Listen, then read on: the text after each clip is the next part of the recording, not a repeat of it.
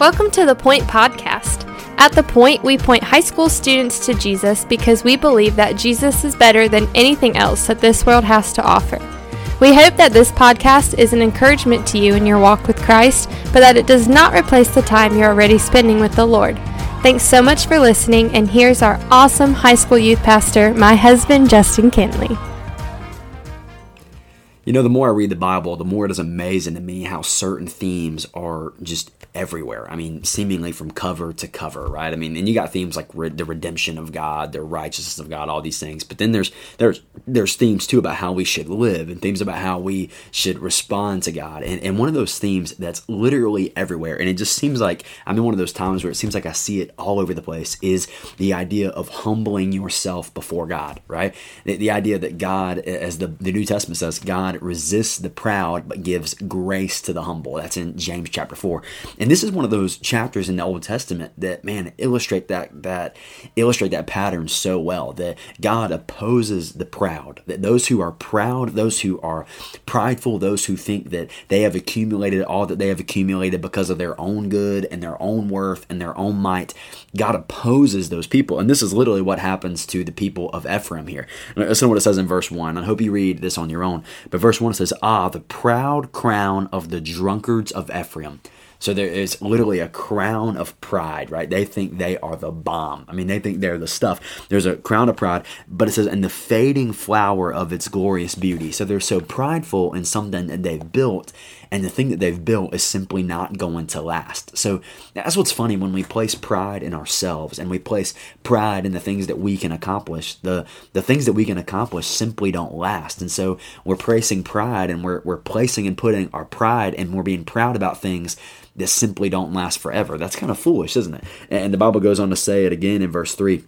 The proud crown of the drunkards of, Ephraim will be trodden underfoot, and the fading flower of its glorious beauty, which is on the head of its rich valleys, will be like the first ripe fig before the summer. When someone sees it, he swallows it as soon as it, in, as it is in his hand. That he's saying because of their pride, they simply are not going to last, and God is going to deal with them. You, know, it's it's one of those things that I remember um, that that verse that we've already quoted.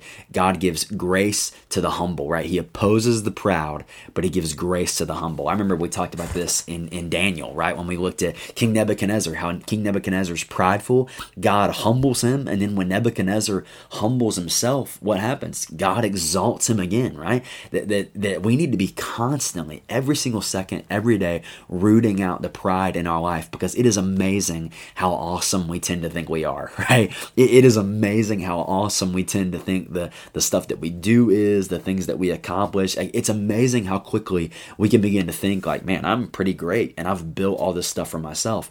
But the reality of the word is that's not the life that God has called us to. He's called us to a life of humility, not to a life of pride, but to a life where we humble ourselves before God and, and we let God worry about exalting us. In, in 1 Peter 5, what does 1 Peter 5 say? It says, We humble ourselves under the mighty hand of God, and at the right time, He will exalt us. See, the problem is we spend so much time trying to exalt ourselves trying to get other people to look at us, trying to get other people to recognize how great we've been, where really what we need to be doing is just humbling ourselves under the mighty hand of God and trusting that in due time He will exalt us. And, you know, we can look at Isaiah 28 for that. We can look at Daniel 4 and 5 with Nebuchadnezzar for that. We can look at 1 Peter 5, but the best example is to look to Jesus. Because what does Philippians 2 say? In, in talking about he, being humble, in talking about humbling ourselves, it points us to Christ and it says, in the same way as Jesus, as Jesus humbled himself, right? He did not consider equality with God something to be grasped, but he took on the very nature of a servant. Jesus humbled himself to the will of the Father. And then what does that verse say? That God will exalt them in due time. How does God exalt Jesus? Jesus humbles himself to death on a cross and then God exalts him in the resurrection. And so Jesus is the perfect example for us. And so let's follow in his footsteps today. Let's not be like the people of Ephraim and let's not be prideful, but let's be humble people. Humble people constantly giving glory to God and pointing others to him and trusting that when we humble ourselves before God, he will exalt us in due time. I love you. Can't wait to see you in life groups tomorrow. It's going to be great. And I can't wait to see you then. Thanks so much for listening. The Point is a ministry of First Baptist Church Indian Trail for high school students. We offer life groups every Sunday morning at 8, 9:30, and 11 o'clock, and we meet on Wednesday nights at 6:15. For more information, you can go to our church's website at fbcit.org.